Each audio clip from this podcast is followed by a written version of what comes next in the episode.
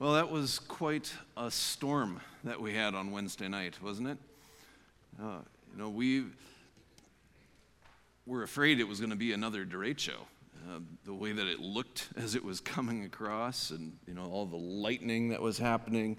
Um, then the tornado sirens went off, and so we huddled in our basement listening to the howling of the wind and the sirens going, and just worried what's going to happen.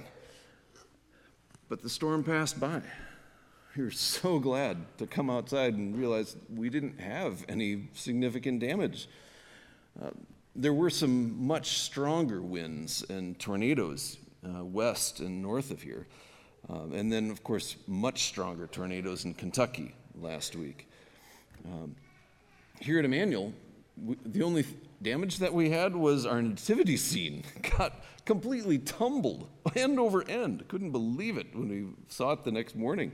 Um, thankfully, it was mostly unscathed. You know, uh, Joseph and Mary have a little road rash on their foreheads from sliding across the sidewalk, but G- baby Jesus is fine. well, today's gospel story about an angel appearing to Mary is actually part two of Luke chapter one. It actually starts with the story of Zechariah and Elizabeth, this old couple who had no kids.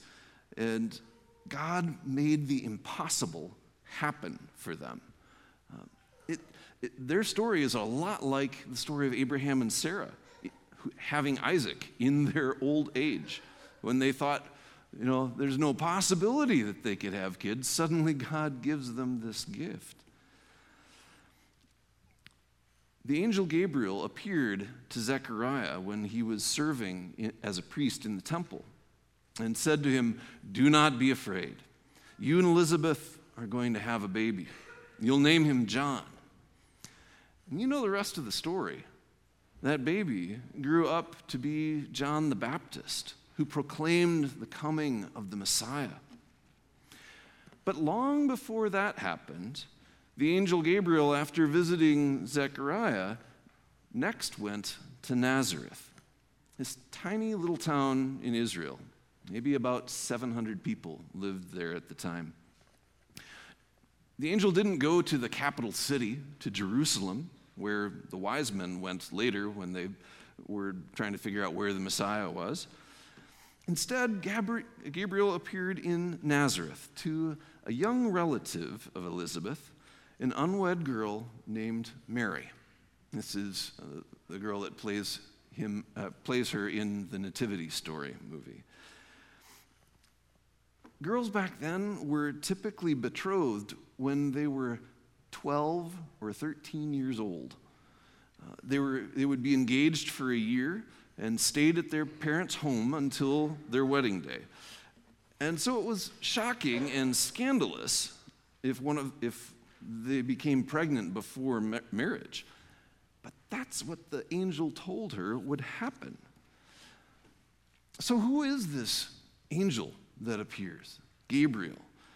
He appears one other time in the old, at least one other time in the Old Testament, in uh, uh, the story of Daniel, and he brings these explanation of these weird dreams that Daniel had had.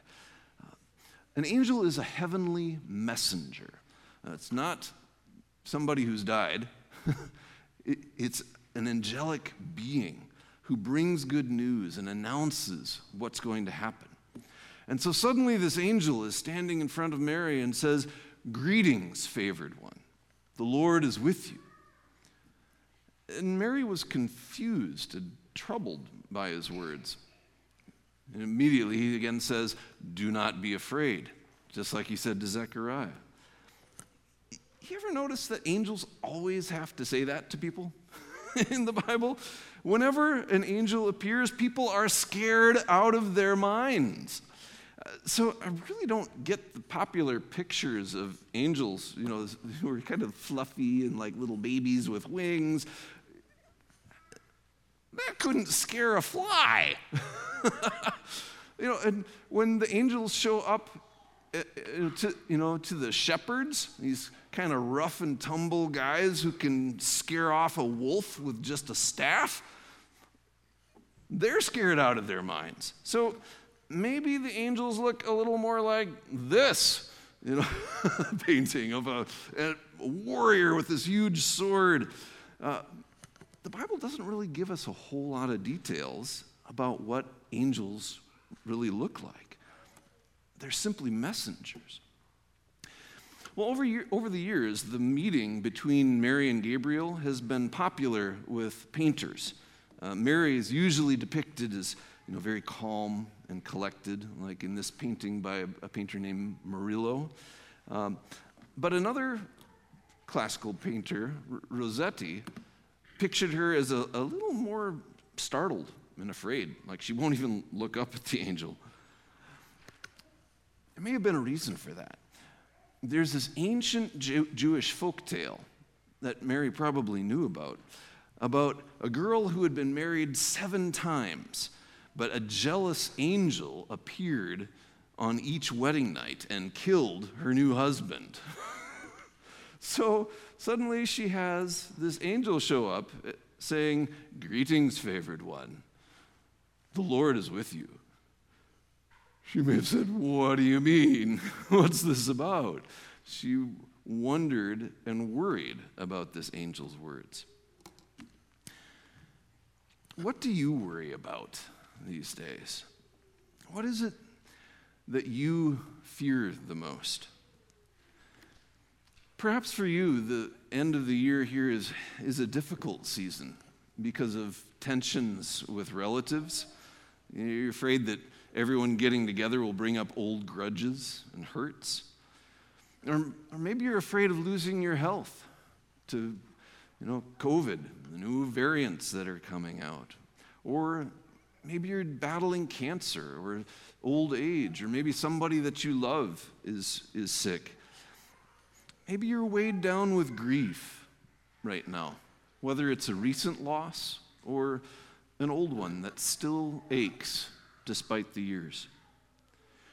Perhaps you fear being alone or losing your job. So many of our fears have to do with things that we can't manage. We fear losing control of ourselves and our surroundings.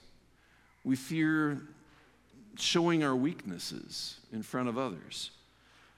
So, to keep from feeling vulnerable, we throw up all kinds of defenses. You know, we build houses with security systems and locks. We get the best medical attention that money can buy. We seek out friends who shower us with attention, you know, or post on social media to get affirmation. Uh, we do things or buy things that help us feel in charge at least until everything starts coming crashing down around us again. There's so much in our world to be afraid of right now the pandemic, threats of violence, financial worries, storms. During the Great Depression, in his inaugural address in 1933, FDR said, the only thing we have to fear is fear itself. Over and over again throughout Scripture, God says, Do not be afraid. He constantly gives us comfort in the midst of our troubles. And yet, the Bible also tells us to fear God. In Scripture, fear has a bigger meaning than just being afraid of something, feeling anxious or worried. Fear can also mean showing respect and honor to the one who deserves first place in your life. The first commandment is you shall have no other gods. When Martin Luther wrote his small catechism, he explained all the commandments, and for this commandment, he simply said, We are to fear and love God above anything else. And that's actually how he starts the explanation of all the other commandments. We are to fear and love God above everything else, so, so that, and then talks about the rest of the commandment. We are to fear God, not be afraid of him, but show him honor, respect, and reverence.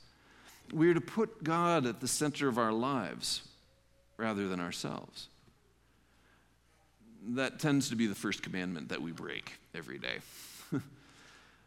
We so often surround ourselves with other things to make us feel secure money, stuff, our jobs, our families, friends who see things our way. We build a wall around our hearts and find ways to keep the world outside but God finds you wherever you try to hide yourself. All of your stuff, all of your defenses, all of your excuses are worthless. You cannot hide from God. For Mary, that was good news. You've found favor with God, Gabriel told her. I'm not sure she was looking for it, at least in that way. Mary was surprised by God's favor, by his kindness. I'm sure he, she wasn't praying to become an unwed mother, but God chose to do that in her life. It wasn't because she was more holy or righteous than anyone else that she was given the, the role as the mother of Jesus. God gives his favor despite who we are and despite what we do. I invite you to grab your Bible if you brought it along, or grab the Pew Bible in front of you and, and look at Luke 1, verses 46 to 55. This is Mary's song. It's a poem um, that she, she set, you know, spoke by the, by the Holy Spirit when she met with Elizabeth, and they shared the joy of their unexpected pregnancies. While you're looking it up, um, we're, going to listen to those verses sung. Uh, have Kelly come up here. These songs are from, brief songs are from a, a little worship service called Holden Evening Prayer, written by Ma- Marty Haugen. Uh, Kelly and I sang this a lot when uh, each of us were at Luther College. There's the Annunciation by the angel Gabriel and the Magnificat, Mary's song.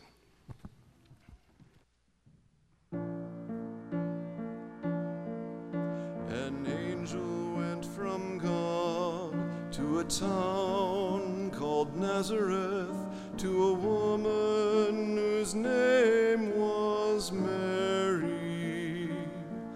The angel said to her, Rejoice, O highly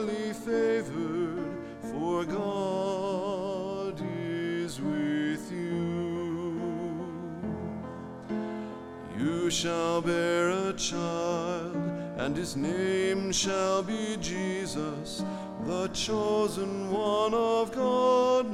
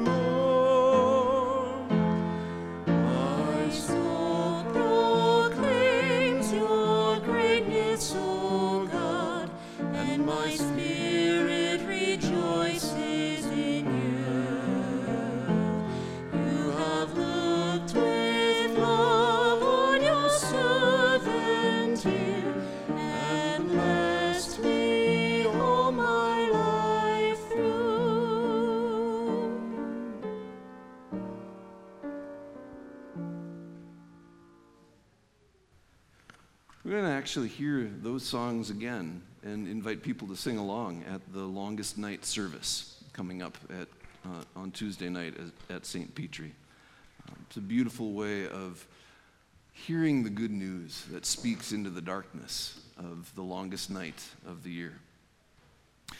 Mary is often described as being full of grace. God gives grace to all who believe in Jesus Christ. And his grace comes first. Faith is really receiving what God gives, it's opening the present that we've been given in Jesus Christ. For Mary, that was having a baby. God was doing a new thing, a baby even more impossible than Elizabeth's. And so Mary wondered, How will this happen?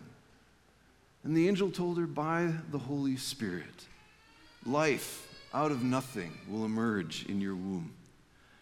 It will be a fulfillment of Isaiah's prophecy that the young woman, the virgin, will, will be with child, and you will call him Emmanuel, God with us.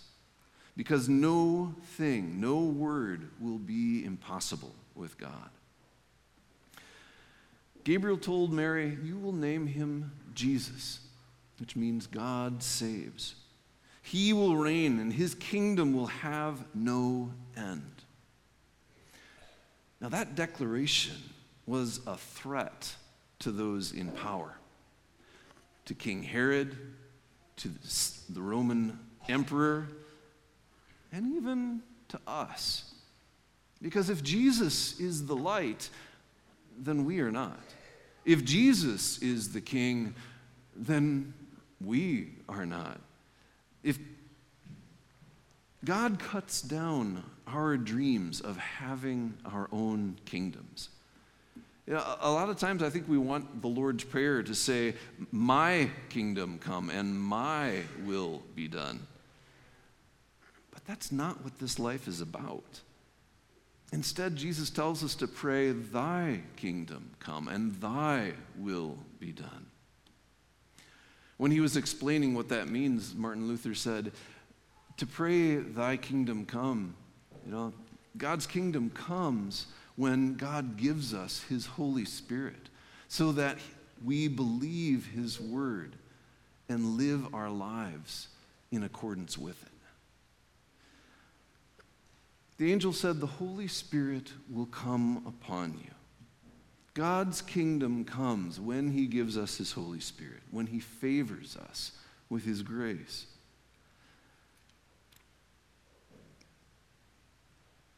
The angel said to Mary, Greetings, favored one. The Lord is with you. And He says that to you and me too. He is already at work in your heart even before you say yes to him. The emphasis in the Christmas story is not on the angel or even on Mary. It's about the one who is at work here, our good and gracious God. His kingdom is coming in surprising ways. And it is a kingdom of love. Now, the most famous verse in the Bible is God so loved the world that he gave his one and only Son. In 1 John, the other reading that Josiah gave, read today, it said, Perfect love drives out fear, because fear has to do with punishment. God sent his Son not to condemn the world, but to save the world. And so we love because he first loved us. Our gospel today shows God's incredible love for us. That God chooses the old, the young, the poor, the humble. God chooses you. Through Mary's child, God extends his favor to you. He gives you the gift that's beyond any other gift. It ended up being kind of a strange blessing for Mary, if you think about it. As God's favored one, she was blessed by having a child before marriage who would later be executed as a criminal. Those weren't exactly the blessings that we usually hope for or expect from God. That's not the present that we want to open. On the surface, it even seems scandalous and shameful. But the real beauty of this Christmas gift is that in Jesus, God enters our messed up human life with all of its violence and fear and shame. God doesn't leave us in our mess, He comes right into it, right into a filthy manger that animals ate out of. He came to deliver us from sin and death and to bring us into His glorious resurrection, His kingdom, His rule in our lives. That's why we pray, Thy kingdom come. Mary responded to the angel's words by saying, I am the Lord's servant. Let it be with me according to your word. Essentially, she was saying, Let me become what you have called me to be free of fear, full of faith, overflowing with love. This Christmas, may Mary's prayer be your prayer. Let me become what you have called me to be. Amen.